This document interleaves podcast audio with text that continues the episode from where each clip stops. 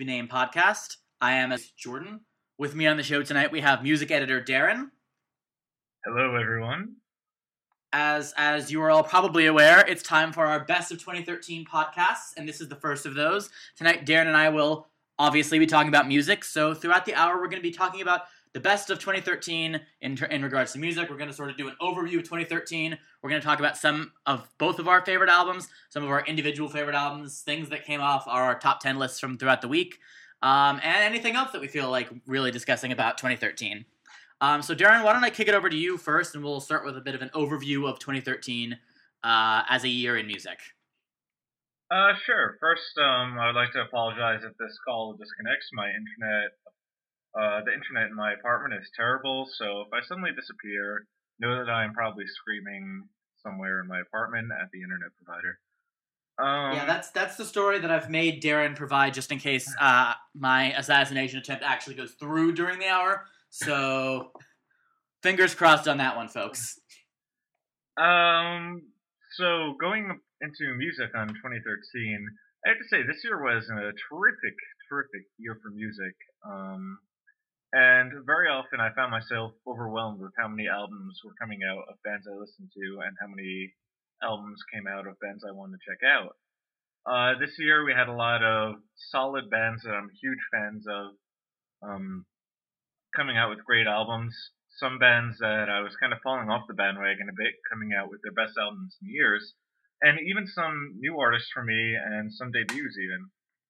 Um, altogether, yeah, this was a crazy year for music. Just so many albums came out, and I kind of hope that 2014 is just as good. Even though if it is just as good, I might have to take a breather. um, so you mentioned two things. One, one being like a bunch of new bands you wanted to check out, and one being some some bands you loved bringing out their best albums in years. Why don't we start? What were some new bands that you discovered in 2013 that you just really loved? Um, whether it was their debut album in 2013 or whether you first encountered them then. Uh, the band CHVRCHES, uh, they're a synth pop band. They came out with their debut album this year, and I really got into that. Um, a lot of hype around that album. Turned out to be great. If you like synth pop, definitely check them out. Um,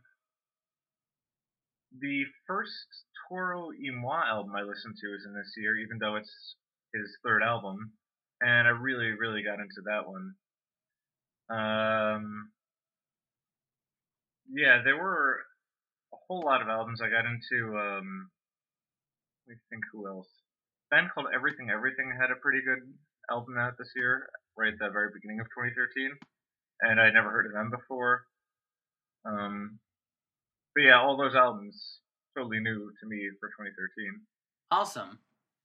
Uh, and some of the bands that uh, released their best albums in years that you've been around for a while. Yeah, uh, the first one that comes to mind is my most listened to band of Montreal.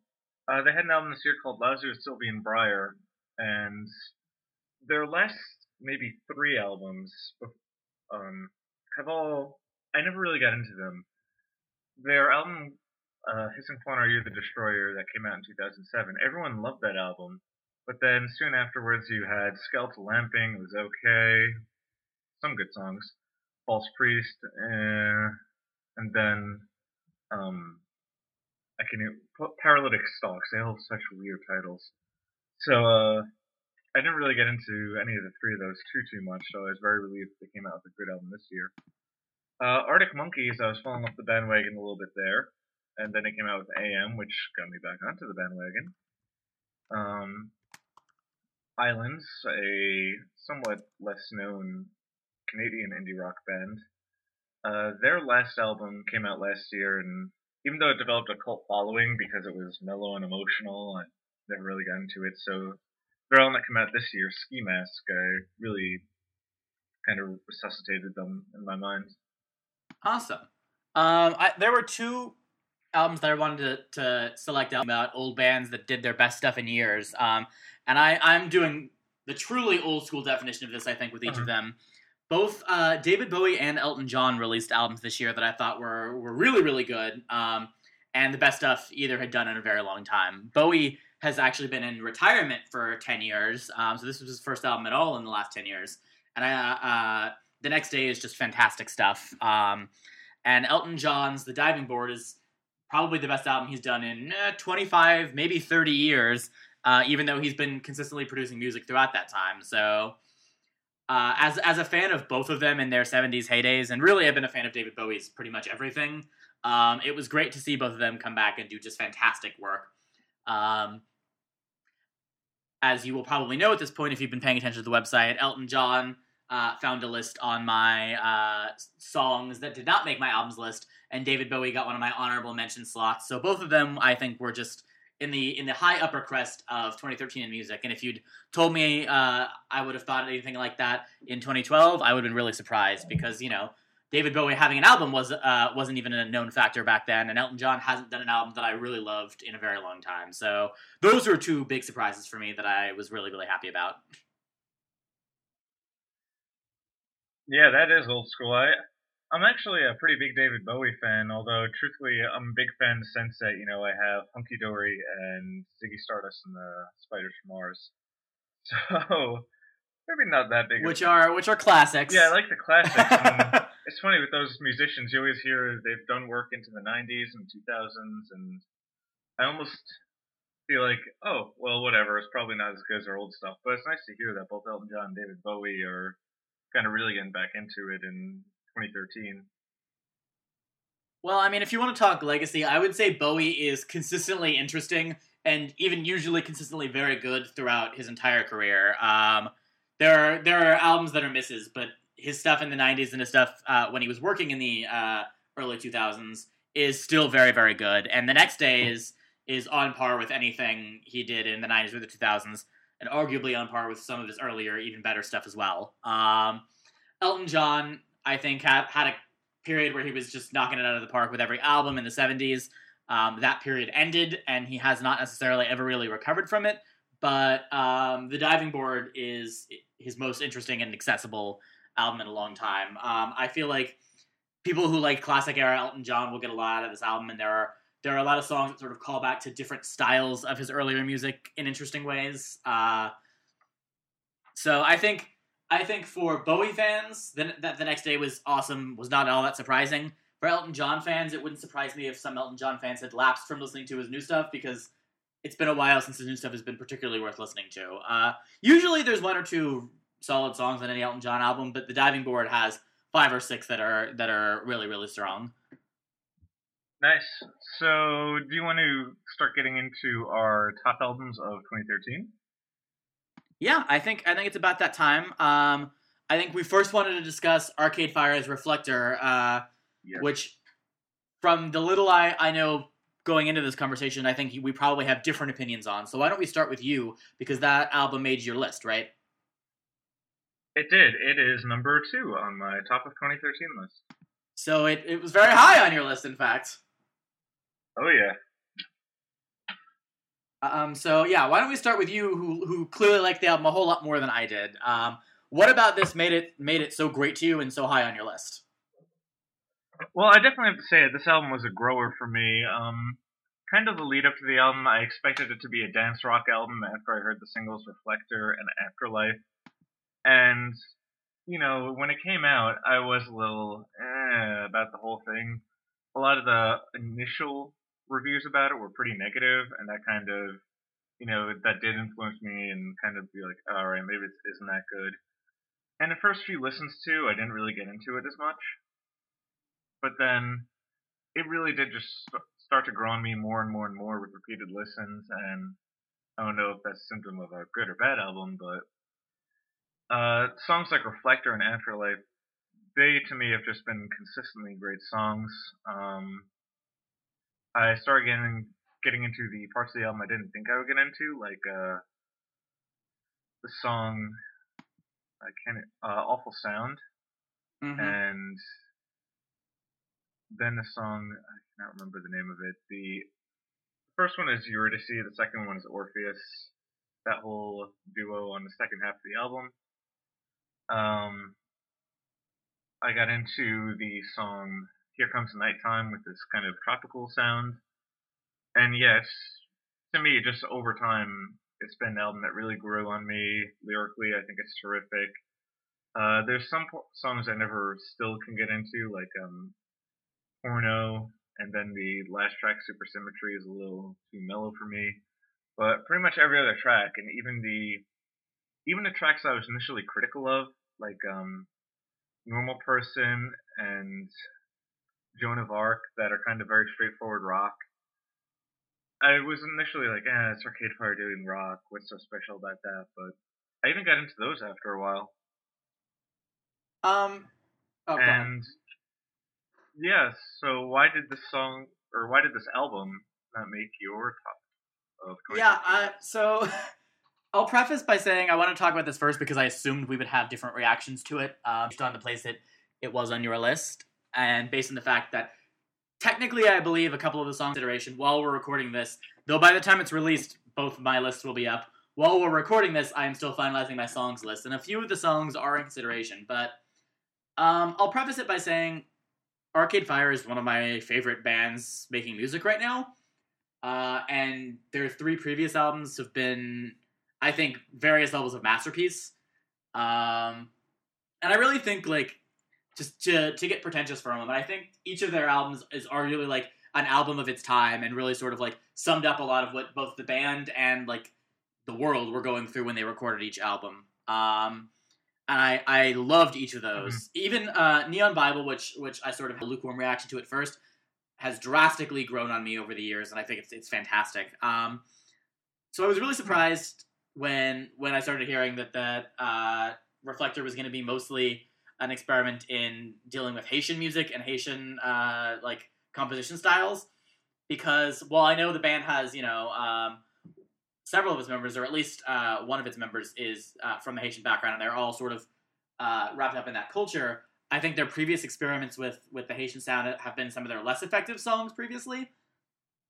Um, so I wasn't I wasn't too excited about that. And then when the album came out, I just I sort of found it facile in a lot of uh, what it was examining and a lot of its messages, which is something that's uh, the band's been accused of before on previous albums, but that I never uh, found to be true of their previous work. So I sort of felt like the lyrics were, were fairly obvious. The the melodies weren't particularly interesting or complex, and it just it felt like uh, Arcade Fire Light to me, which was disappointing since they do an uh, album every couple years, and usually it's sort of a monumentous occasion for me, and I, I get to listen to a new album that I love pretty much automatically. Basically, had a spot reserved on any theoretical top ten list for this album, knowing it was coming out, and so I just I ended up finding it very disappointing.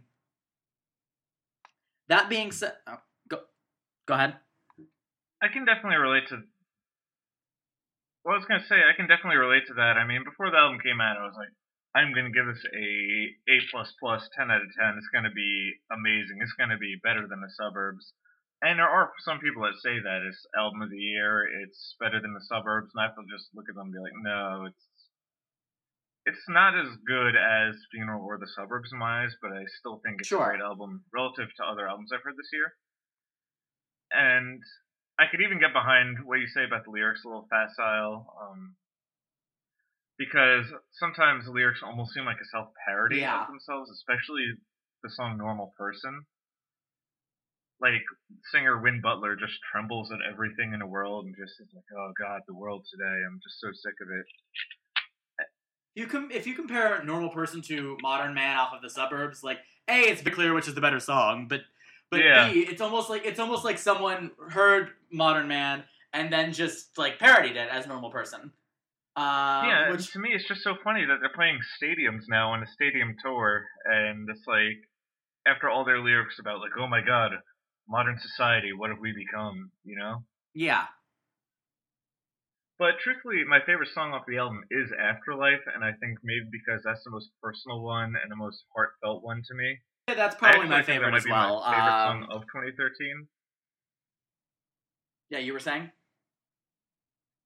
I said that song might be my favorite of 2013. Um, you know, it's just such a heartfelt song by the band. It's on par with something that they would have said on Funeral in my eyes, and you know, Funeral, Afterlife. Ooh, like, but um, you know, it's not their societal commentary songs can be a hit or miss. You're definitely right on that. But um, yeah, I think this was an album that almost performed better when you divorced it from the hype. I'm sure that's true. Yeah. Because yeah, and in the context, it's like, all right, well, they've done better, and it's not A plus plus, and that was how I felt at first. And I think over time, I've gone from wanting to give this album, you know, a solid B to a B plus to an A minus, and now it's more like at the A level to me. And you know, I've got to say, I'm prepared to eat my words in a few years because if we were recording this podcast in 2008, I'd probably be critical of Neon Bible. Um, and I've come to be actually a, a, really strong defender of Neon Bible. Um, I know a lot of people say it's the weak link uh, of Arcade Fire albums, at least prior to Reflector, and that may be true. I still think it may not be as good as Funeral or The Suburbs, but I, I think it's vastly underrated because it, it's a grower. Um, and so I, I kind of expect Definitely. that Reflector might have the same effect on me. It hasn't yet. It hasn't grown on me to the point that I can say this is a great album yet. Uh, I think it's at best sort of an interesting failure. Um, but uh, again, you may hear me eat my words in three or four years, and if we're talking Fire album, years down the line, maybe you'll hear me say, you know what, Reflector grew on me, and I love it now. Um, that wouldn't surprise me, but that's not how your endless works, right? I hope I'm there. hey, feel free. I'm I'm happy to eat my words. Um, if if in fact my opinion changes, but as we always say on on the podcast or somewhere on the website, uh, your endless sort of exists as a as a snapshot, a moment in time when we're sitting at the end of the year and thinking like, what did I love and what did I not like this year? Fortunately for me, Reflector didn't really make the cut um, of things that I loved, but you never know. It's uh, going to be open to critical reevaluation for me because at a certain level, I don't yeah. trust myself since I feel like I was originally so wrong on Neon Bible. yeah, on that note, I noticed I'm linking to all my reviews in my top ten countdown, and I'm like, oh wait, why did I only give this, you know, a B plus or something like that? and it's all these albums I gave, you know, an A to, and I'm like, eh, was that really A worthy though? So I'm realizing how little those reviews at the time reflect how I feel now, almost. Well, I think our relationship to music changes. I mean, from listen to listen, and definitely over over months and years. I mean, my top five, uh, which I don't think we'll talk about, but maybe I'll I'll shout it out now because I don't think we plan to talk about it.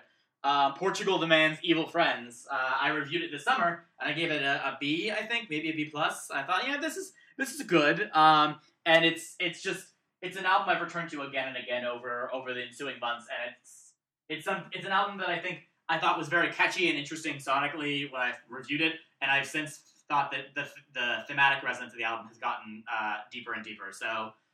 I think things change over the months, and you know, just like year end lists are a snapshot, obviously reviews are a snapshot, and I think reviews are even more of a snapshot, right? Because we try to write about the albums within a few days after they've been released. So it's tough, oh, yeah. you know. There's a difference between having listened to an album, you know, I try to listen three to three or four or five times before I write a review of it, and having listened to an album, you know, who knows, 10, 20 times over the several months following, your I think your opinions are going to change. So doesn't surprise me that uh, some albums you you weren't crazy about you've ended up loving, and some albums that you loved have maybe fallen off the radar a little bit. Um, that happens, right? oh yeah. So what's um, the so next have, album?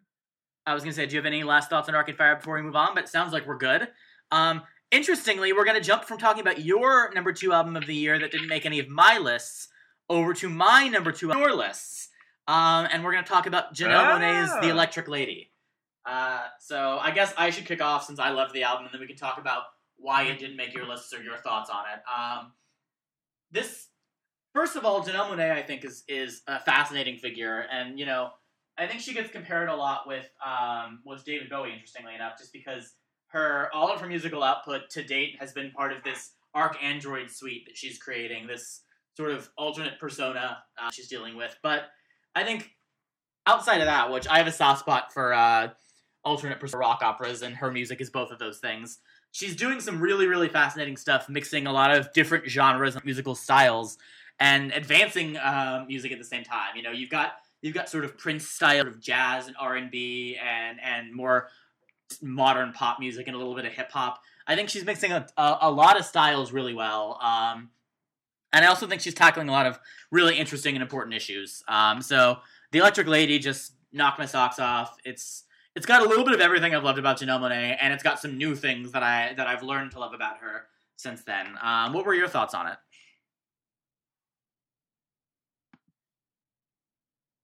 Well, I listened to the Electric Lady a bunch of times, and to be perfectly honest, the reason it didn't make my top ten is almost more of a it's more of a personal taste, a preference thing than a critical opinion thing. Like I think it was a very good album, but truthfully, it's not an album I Sure. found myself listening to over and over after I initially got it. And there Mhm. are some tracks that I really did like on it, like um, Rock and Roll and uh, Get a Woman and Queen. Those were all good tracks. I love it. I love the more rock tracks and the more uh, hip hop tracks that she does. But I don't know. I think I liked the ArchAndroid better, mostly because it was more eclectic, whereas I feel this is a little more uniform and and that not that it was more of a rock opera, but there were a lot more songs that were just kind of straightforward R and B. And I don't know, and I do like the Android theme, but at the same time, listening to the album as a whole, it can be like, okay, okay, like all the radio intervals, like the uh, skits. Sure, I can see. So this this is something that gets talked about a lot in hip hop. Um, that Monáe sort of uses, I think, very well. Like whether skits are, are ever effective on an album. Um, for me, I think they worked as sort of world building. Which, if you're not as into the into the conceit of the the ArchAndroid suite, I can see why uh, take you out a little bit.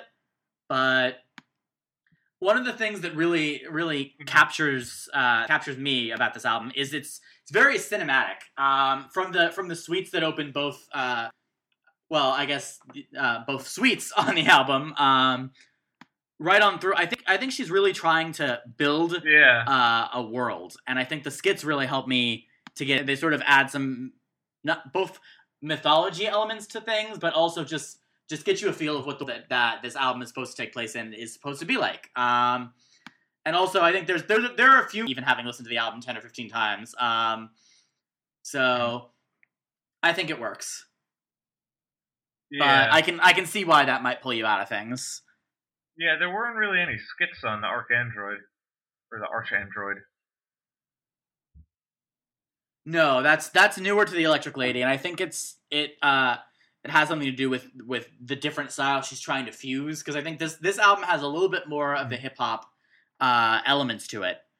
But what's interesting to me is I think it, this also fuses the the psychedelic elements and R and B stuff um, more than the ArchAndroid was really trying to. I think there are more elements at play in the Electric Lady, which I know for some people makes it a little bit more of a mess.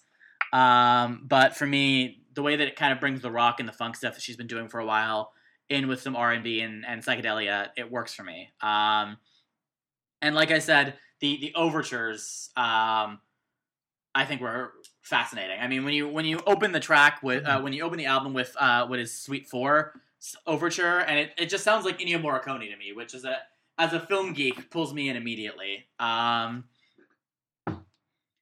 so yeah, I, I I don't know. This is this is an album that plays at a lot of my uh, my weak spots as a music fan. With its like I said, the the sort of persona that she's affecting, the narrative that stretches throughout the album and even throughout all of her output so far, and the fusing of a lot of different musical stylings. Um, and I also think like she does a really she does some really interesting stuff with considering how how uh, sort of OCD she gets a reputation for being.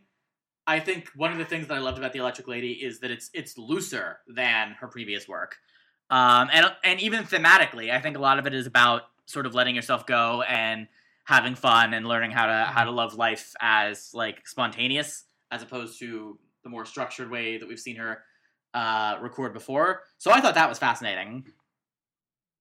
Yeah, I could definitely see that. I mean, to reiterate, it's an album I thought was very well done, very good, but it was just more. I just didn't really get too too into it because of personal taste. Sure, and I mean, there's only so much you can do to overcome that, right? I think there, you know, if if you just don't like the style of music, you're probably not gonna gonna get into it regardless of quality.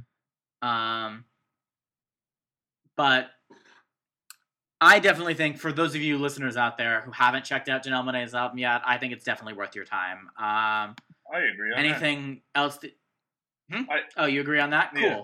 Well, then we can we can both uh, argue that you should uh, should check out Janelle Monae's The Electric Lady. I love the album. Um, it's something that I think will be on my uh, listening. I want to say turntable, but that's not always accurate. So it's something that's going to be uh, playing on, uh, in my life for some time to come, and I think it's just fantastic stuff. With that, um, why don't we go on? eh, Why don't we move on to some, to another album that made your uh, top ten list and made my top ten songs list, but uh, not my top ten albums list, and that's uh, the Nationals' "Trouble Will Find Me." All right, so Trouble Will Find Me. It was an album where I kind of um like Arcade Fire. I had very high expectations after you know the after Boxer and High Violet, and at first I was like, eh, eh National, but then over time I was like, oh, National, and you know, kind of stuck with everything I liked about the band. Like, there's some songs that sound like the um, Boxer, like Don't Swallow the Cap, that I really love. Um, you get your quiet songs like Fireproof that have the kind of air of. Uh, I'm trying to think of that song off of High Violet. Let's see, what is that called? That is, it reminds me of Anyone's Ghost. oh, sure. And what else is there? Sea of Love, a very big song with a lot of presentation, a lot of a lot of singing, voices, uh, hard to put into words, the national. Um, then you have a song like Pink Rabbits, which is just kind of, I don't know, boozy, and all the lyrics are just very national to me in a way. And yeah, even the songs where the lyrics I can't really, really get into, like "I Need My Girl," I kind of thought the lyrics in that one were, eh. But I really, really like the melody on that one.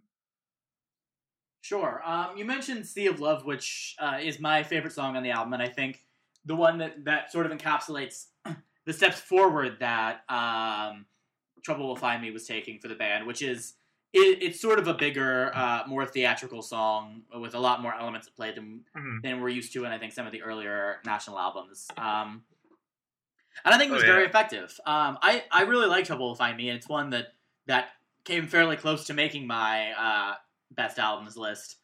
Um, I think one of the reasons it didn't is is there's a, a lengthy middle section that every time I go through the album I sort of bogged down in, which has never been true on uh, another national album before. I think all the rest of them have been sort of Mhm.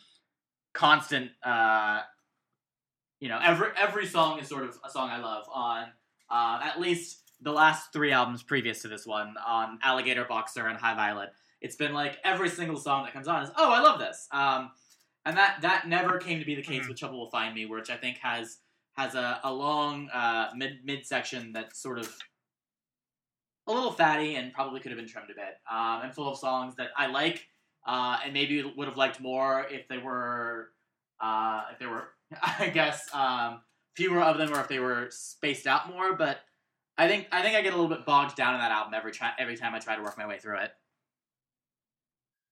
I know this will sound weird, but truthfully, I'm the Nationals' early albums. I don't think there's been any where I'm like, oh, this song is terrific. It's been like, this song isn't bad. I'm not gonna skip it. You know, it's fine. but there's been no song where I'm like, oh, awesome song, awesome song. You know, there's always a smattering yeah, of no, I think we've talked and I thought previously about our, our continued that. vastly different. I missed that. What'd you say?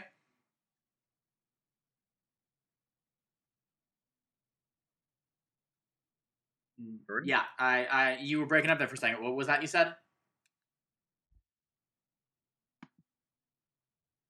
Darren. Oh, I didn't say anything. You were saying you were talking about our uh, vastly different. Um, Oh yes, oh something. yeah, our vastly different tastes on on the national, which I think we've we made on the podcast before. We've definitely talked about. I think at some point before, um, which is I think that Alligator, Boxer, and High Violet are all sort of like fantastic albums. I think Boxer is sort of the pinnacle for me, but I think all of them are are are really really excellent albums. Um, and near or at the top of my list in all of those years. Um, so it's interesting. It sounds like for you, Trouble Will Find Me was a step up, and for me, Trouble Will Find Me was a step down. Um, what about what about Trouble Will Find Me? I wouldn't Me? say it was a step up or down. I think it's a continuation. But it seems like you you were sort of oh lukewarm on their previous output, and you really like this one, right? Oh no, I've I really like their previous output, and I know it sounds like I'm saying it's lukewarm, but for me, it's more like this album is ten songs, and don't know, six of them are fantastic, and I would just listen to over and over. That to me is a very good album, and that gets me hyped up. And uh, Trouble Will Find Me kind of continues this trend. I mean, looking at the middle of the album, you know, you have Sea of Love. That's a song I really like. Graceless, I really like that song. I Need My Girl. And, you know, it's not so much a flow of the album thing, where it's more like individual tracks. So I'm like, I like this track. I don't really like this Yeah, track. it's it's It's funny to me as you read the track list off like that. I like all of those songs. Um, so I've had trouble. I've had Mhm. trouble with it, uh, with it because it is. If I listen to the songs individually, I think like, oh, this is good. This is good. This is good. Um, and I mean, again, I feel like. Mhm. It, I, I feel sort of like I have the feelings toward this album that you have had toward their previous album, which is like I really like it. I just I'm not sure that I love it uh, as much as I expected to. Uh, and I, I really do think it must be an album flow issue because, like I said, when you when you read off these al- these track names, I'm like, yep, I really like that song. Yep, I really like that song. Hmm. Um, so I don't know what it is, and maybe it's something that that I will get over uh, again with time for the album to grow on me. But this one just sort of um, it hasn't stuck with me in the way that all the other national albums do. Uh, enjoy it every time I go back into it, but it just it hasn't had the effect on me that the the other ones have. Fair enough. Uh, did you have any any further thoughts on Trouble Will Find Me before we shift again? Yeah, uh, as a closing remark, I'll just say that my two favorite songs actually might be "Don't Swallow the Cap" and "Graceless," just because they have the sound that really got me into the National initially, which is like that very kind of fast snare-heavy drumming, and singer Matt Berninger just kind of mumbling, and that combo to me is perfect. All right. Well, there you go. Um, now we're gonna move to one that I think is again less controversial. I know for you, uh, I believe this is your number one album of the year, and for me, this one made my uh, songs list, but not my albums list. And that's uh, Vampire Weekend's Modern Vampires of the City. So I'll kick it to you to start off our conversation of that one because that is your number one album of the year, right? Yes, and when I figured out that this was going to be number one album of the year, I was kind of like, eh, wait, really? But uh to be honest, it was more of a there's no albums of the year that I liked more as a whole than this album, more than it was like this is definitely album of the year. I mean, it got an A rating. I really liked it when it came out, but at the same time, it was like, ah, well, I guess my number one album of the year was Vampire Weekend. I can't think of any other albums that were better than it. So it's sort of not So I know that's not kind so of much not so much that you loved the album, just that you loved it more than anything else in 2013. Yeah, and I do love the album, but you know, it's also like uh, I love it because nothing else came better. I mean, objectively, any of the year would have made the top ten, but it's like, oh, this is the best album I've heard in 2013. More than like this is number one stuff right when it came out. Fair enough. Um, so what is it that, that sets it apart and makes it your favorite album of the year? Um, well, truthfully, it comes down to the tra- to the fact that there's no real tracks on it that I really dislike, except for maybe I don't know one or two. And to me, there's so many just really good tracks on it that are they're catchy, they're clever. Um, uh, there's it's just a very very strong album to me, and even though there's like, you know, when I was writing a review of it at first, I'm like, all right, there's flaws here, here, and here. it's just one of those things where when you think of it, the first things that come to my mind are all the great things about it, like how many amazing tracks there are in a row on it. Like Unbelievers, great song. Step, great song. Diane Young, great song. You know? Mm-hmm. And also maybe it's the fact that Yeah, Diane Young. Diane Young is is the song that made my um, top ten songs list. interesting choice. I have to say my favorite song of the album. It's a great song. Step. Yeah, Diane Young is a really good song. Uh, I'm a big fan of the video. Chromeo makes a cameo in it. Um, but yeah, Modern Vampires of the City. One of the things I think I really like about the album is lyrically how clever it is. Because there's so many random allusions that they make, and I don't know, just random places they name drop, historical figures and facts. It's just so weird. Like a lot of the songs have to do with um, religion, and the way they present how they feel religion is is just kind of very. I don't know. It's very weird for an indie pop band to do it like that. Like the song Yahweh, it's supposed to be a, uh, you know, them saying Yahweh, mm-hmm. and all the song is about God. So I think it's a very clever album for an indie pop band that has such a following to me.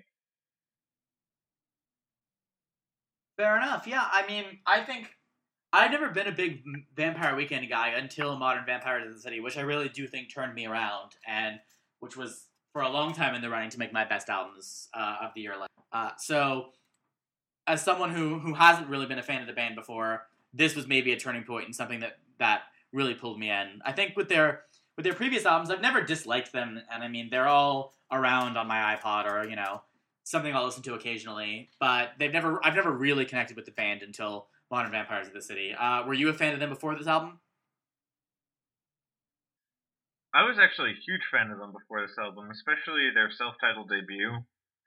I mean, yeah, it has the whole Afro-Caribbean beat thing going to it. Um, you know, it's simple pop songs have kind of got that weird preppy, broy appeal almost. And it's just all these things that I thought would really, really turn me off about indie music. But then I listened to it and I'm like, these are really good songs. And I've listened to Vampire Weekend self-titled album a ridiculous number of times. Contra a whole bunch of times as well. Even though I was like, oh, it's a good album, but honestly, I was a huge fan of them before, and I would. They're one of the very few bands where I would just listen to all of their music on shuffle and not caring what song came up next. Yeah, and that's I mean that's that's a rare thing. So it doesn't surprise me then that, that you liked Modern Vampires City as much as you did. If you're if you're a big fan of the band already, I think. Uh, do you, how do you think it stacks up? Because I, I obviously think it's it's their best stuff, but I'm interested to see someone who's been a sort of a, a dark fan from way back when. I think it's above Contra and on par with Vampire Weekend, the self-titled album, and it's a little it's different than Vampire Weekend, so it's kind of hard to compare them exactly in terms of quality. Vampire Weekend's self-titled album was very kind of simple pop songs. They had the clever lyrics, but it was all in general a very short to the point album. They they had a lot more of the whole um, Caribbean influence going on. It was almost a little gimmicky.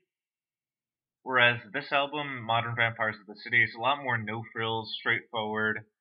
Um, some songs almost have that indie baroque pop feel to them that you would get from a band like Arcade Fire, or the Decemberists.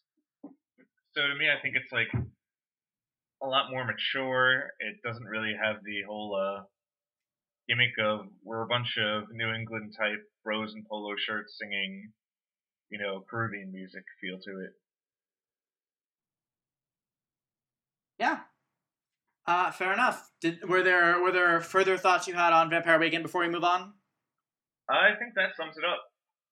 All right, I'm going to take a, a, second now before we move into the albums that made both of our lists and give a shout out to the album that was my number one album of the year, um, Frightened Rabbit's Pedestrian Verse. Uh, this is this is an album I've listened to, I think, more than any other album this year. It it came out early in the year, and it's something that that has sort of been my my de facto number one since its release. You were talking about how uh, the city was sort of not that for you, and sort of defaulted in just because you couldn't find anything you liked better. for me, Pedestrian Verse has been the album to beat basically since its release. Um, I've been a Frightened Rabbit fan for years, and I, I like all their albums a lot. Uh, love a, I love a few of them, but I think Pedestrian Verse is the album that I just could not stop playing. Um, it was the only thing I listened to for weeks after it came out, and it's you know it's been something I go back to again and again throughout the year. I just uh, I love it to pieces, and um, it's got a little bit of everything the band does well.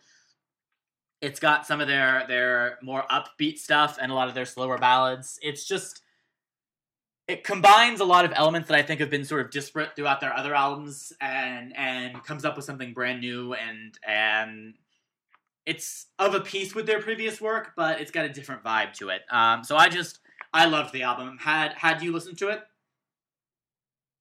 Uh, no, I have not listened to that. I truthfully haven't listened to Vamp um, Frightened Rabbit too too much. Honestly, I know you might hate me for saying this. I gave him a try uh, a few years back, and I never really got into their singer's voice that much. I feel awful saying that, knowing how much you love them. Sorry. Well, no, no, no.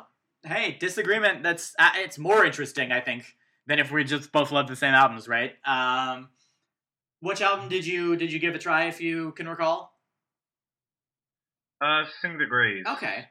Um, I would say perhaps not their most accessible album. I would I would advise I'll proselytize for Pedestrian Verse as that for anyone who hasn't listened to a lot of them because I feel like it almost works as a Rosetta Stone for me, even as a fan. Um, after having listened to Pedestrian Verse a bunch of times, I went back to all their previous albums and I saw them in, in complete new light, and I enjoyed them even more than I had before, just because I loved this album so much, and it sort of finally made me connect with Frightened Rabbit in a way. I've always liked them as a band, but I don't think they ever made the cut quite to that upper echelon until this year. And um, so I'd say if you if you ever feel the urge to give uh, Frightened Rabbit another try, I would start with Pedestrian Verse and then maybe work your way back from there because it's got it's got a lot to, to offer, um, and it's got a lot of various. Uh, it's got a lot of examples of all their various styles. I would say so.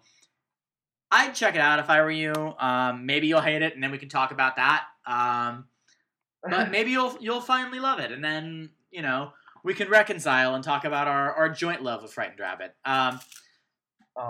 I just wanted to, to give that a shout out before we move on to the happy part of the podcast, where instead of saying like I didn't like this as much as you or you didn't like this as much as me, we talk about two albums that I think we actually ranked at the exact same spot on our list, right? Um, why don't we start with the the album that was uh, number eight on both of our lists, if I recall correctly, and that's Kanye West's Yeezus. All right. I'll kick to you first, and you can talk talk a little bit about what your thoughts on that were.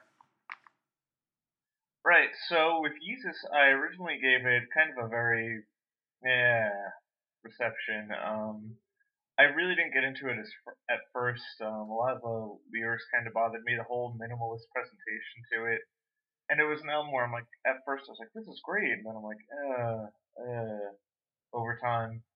But maybe because one of my really close friends honestly guilted me for not liking it and lobbied pretty much every single day to this date.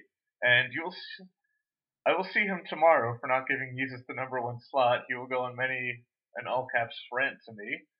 Um, he slowly had to kind of build it up for me, place it in the context of Kanye West's work, and tell me how to listen to it almost. And I don't know, that makes it sound very pretentious, and I bet Kanye West is smiling somewhere knowing that two people are talking about him. um, I imagine Kanye West always thinks at least two people are talking about him. Yeah, it's so hard to divorce the music from his public persona as like this crazy ultra narcissist guy. I think that actually divor- trying to divorce the music from his persona is a mistake. I feel like the music exists as part of his persona. it does, but at the same time, his persona is just like so ridiculous that you know you listen to a song, you're like, oh god, it's this guy. Well, one of the reasons that I uh, initially was sort of lukewarm on Yeezus is for me the the apex of previous Kanye stuff has been My Beautiful Dark Twisted Fan, um, and I love that album so much because Yeah. it's in a lot of ways a deconstruction of his public persona, and it's sort of laying bare a lot of his insecurities about that. Um, and I found that fascinating, and also I, I sort of enjoyed his musical experimentation and the lushness of that album. But that's um, to me that's the high. Yeezus is sort of the exact opposite of the spectrum uh, from that. I think a beautiful dark twisted fantasy is this very tightly controlled, very uh, manicured um, album that's sort of you know very lush, very complex, and that he exercised a ton of control over. Whereas Yeezus is sort of him cutting loose. I think it was recorded pretty much quicker than anything he's done before, and with a lot less control, with a lot less uh, um, focus on this perfect vision. And in that way, it's sort of like uh, what I liked about Janelle Monáe's The Electric Lady, which is it's it's a very controlled and controlling artist, sort of letting loose. And there's a lot of um, wildness to to Yeezus that really I found appealing. And it's also like if My Beautiful Dark Twisted Fantasy is a deconstruction of a lot of Kanye's, Kanye's persona, I think Yeezus is sort of a celebration of is going to be off-putting for some people, I think, but I just found charming. I see that. I think it is a little more relaxed and less, you know, put, it's less controlled than My Beautiful Dark Twisted Fantasy. But at the same time, I see it as more of, I don't know, personal and more introspective than My Beautiful Dark Twisted Fantasy. Like I think this is That's interesting. Kanye West more coming to grips with his own insecurities, like where he is in life, and you, I think you hear that more in the lyrics on the album. Like, uh, just there's a lot more lyrics just about him in general, and you know, not all the times is you know him going over the top bragging, but it's more like him being like, you know, I don't know, I'm scared or I'm angry, things like that. See, I think My Beautiful Dark Twisted Fantasy did a lot of that for me. Um, that a lot of that album was was letting us inside uh, the mind of Kanye, and I think there is there is some of that on Yeezus, but I feel like Yeezus was more a return to to po- the posturing that Kanye does, um, and in some ways, I think that it's a different sort of posturing and a different sort of persona after My Beautiful Dark Twisted Fantasy, and it is one that allows for more introspection, but I think there's a, I think Yeezus is a lot more explosive in a lot of ways, um, and that reminded me more of more of vintage Kanye. But I can see I can see how you might how you might see it as introspective. Yeah, especially on um, like I think the songs are more told from his, I don't know, more actual perspective. Especially like, I don't know, the song "Bound 2" comes to mind when I say that. Sure. Whereas, you know, songs like I Am a God, I think they're more, I don't know, just his persona and that whole satirical. but it's satirical. so but it's so gleeful. Uh, you know, I can't do anything but love I Am a God because he's just Oh, clearly having so much fun with it. Yeah, I, can't even tell if he's serious or not anymore. And you know. I, I don't know that it matters all that much. It's just it's Yeah. such it's rap at the top of its game. I think. I mean, he's he's just he knocks it out of the park uh, throughout Yeezus. But I think I Am a God is is one of my favorite tracks on the album, just because it's it's him playing with and embracing his persona in a lot of ways, and I I, I just found it fascinating. Uh, and it's just a, a blast of a song. In addition to that, I think one of the things that really drove me to the album isn't so much necessarily the lyrics, but the beats and the production. Like, sure. I'm I've been getting more and more into electronic music, so you know when I first hear On Sight, I'm like, oh, this is great. The you know the whole bloop bloop bloop bloop thing, and then when it cuts to the you know the choir, and then immediately cuts back, I really am a fan of that. Like you know, down to it goes between the sample of the soul song and then uh, the singer I- Charlie Wilson, then immediately Mhm. cuts back. I think that's sort of emblematic of the uh, the roughness that I was talking about earlier, which is like it. This album feels a little bit more stitched together, and it, it it's almost as if Kanye is letting us see the seams in a way that I don't think his previous work really has. Um, and I liked that. Oh yeah, I really like that. It does. It feels it feels raw, um, and and I I don't know that it necessarily made it easier to engage with for me because I I really engaged with my beautiful dark twisted fantasy. I think, but but it was definitely uh, an album that sort of pulled me right in and and pulled me in in, in different ways than my beautiful dark twisted fantasy, but probably to a near equal degree. Uh, well, maybe not exactly because I think My Beautiful Dark Twisted Fantasy is still the the top Kanye album for me, but Mhm. I Yeezus is one that I liked right off the bat, and I've sort of grown fonder of it uh, as the years gone on. Yeah, I've kind of. It's an album that I've just kept going back to. Like, oh, maybe. And I always, for some reason, I always listen from the beginning, or listen just to Bound 2 at the end. But, um, yeah, I've gone back to it a lot of times. It's really grown on me. You know, every time, sometimes I feel like I catch something I didn't notice before. And that's always good. Yeah, I think there's a lot. There's a lot in this album, and that uh, in that way, at least, it re- it regards repeat listens, even if you know you're not as uh, fond of it as we are, because I think there are a lot of layers and there are a lot of different different things that Kanye is playing with um, to arguably variable levels of success. But again, I think part of the charm of this album is that it's it doesn't feel as as clean and as as plotted out as his previous stuff has. It feels more like he's throwing a lot of things at the wall and seeing what sticks. Definitely. And that's, that is something I really like about it. Uh, any final thoughts on that before we move on to I think what'll probably be our, our last album because we want to stay as close to time as possible. Um, no. Let's go right into Volcano Choir. That's right, the the final album, and it's is it number six on both of our lists? It, it is on mine. Yes, it is. Wow, so that's it's interesting that these two happen to be at the exact same spot on our list that are otherwise completely different. But um, we spoke album. about- Hmm? It's a very six album. yeah, it feels like a six apparently. Yeah. It's sort of a sort of a synesthetic response from us. It, this just felt like a six to me.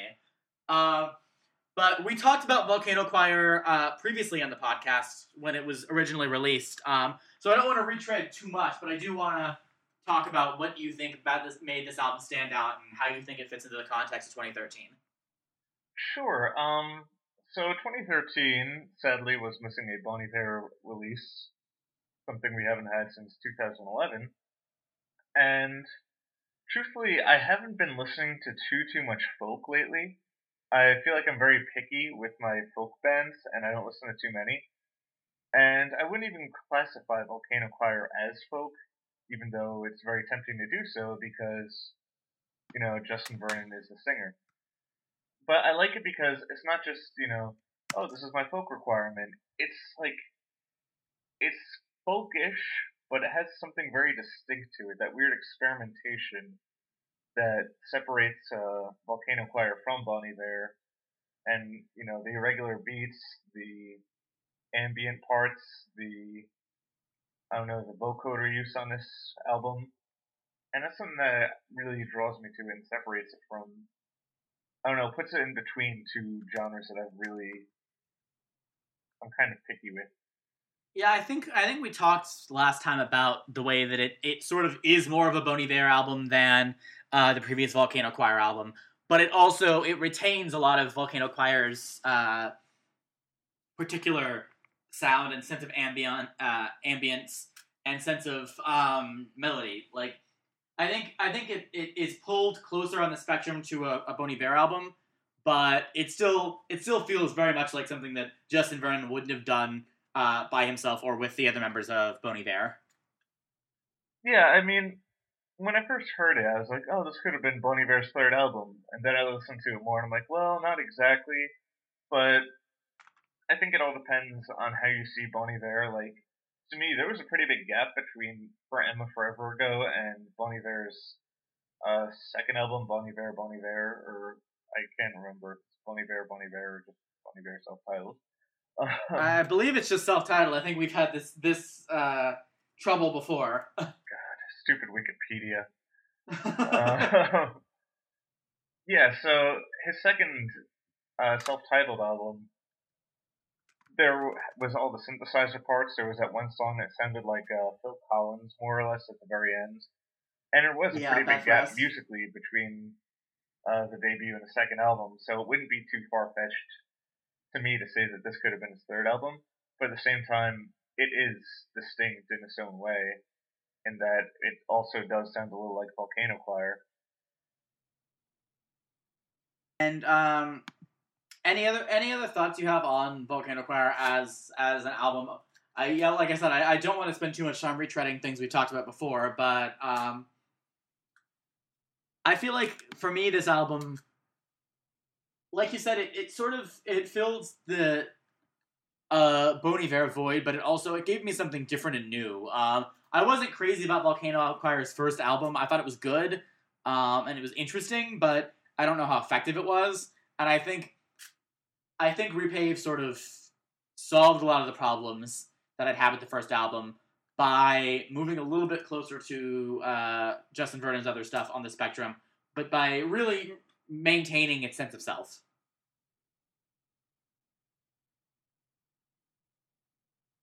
Yeah, I definitely agree with that. I same thing. I didn't really get too into their debut album on that. I was like, oh, this is like Bon Iver meets Sigur Rós. And I'm like, ah, some of these songs are just too out there and they just sound like chanting in the woods or something.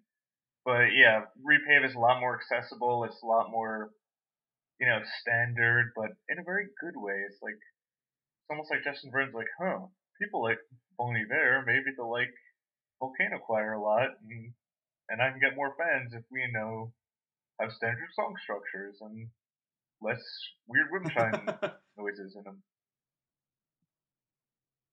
All right, so I guess we should maybe wrap up the the Volcano Choir talk there. If you want to hear Darren and I talk more about Volcano Choir, we did so on an earlier podcast. Um, so you should go ahead and track that down either on iTunes or at the website. Because um, I think we had a we had a more in depth discussion there. Like I said, we don't really want to just repeat here for you. Um, were there any final thoughts on 2013 in music you wanted to provide before we shut things down, Darren?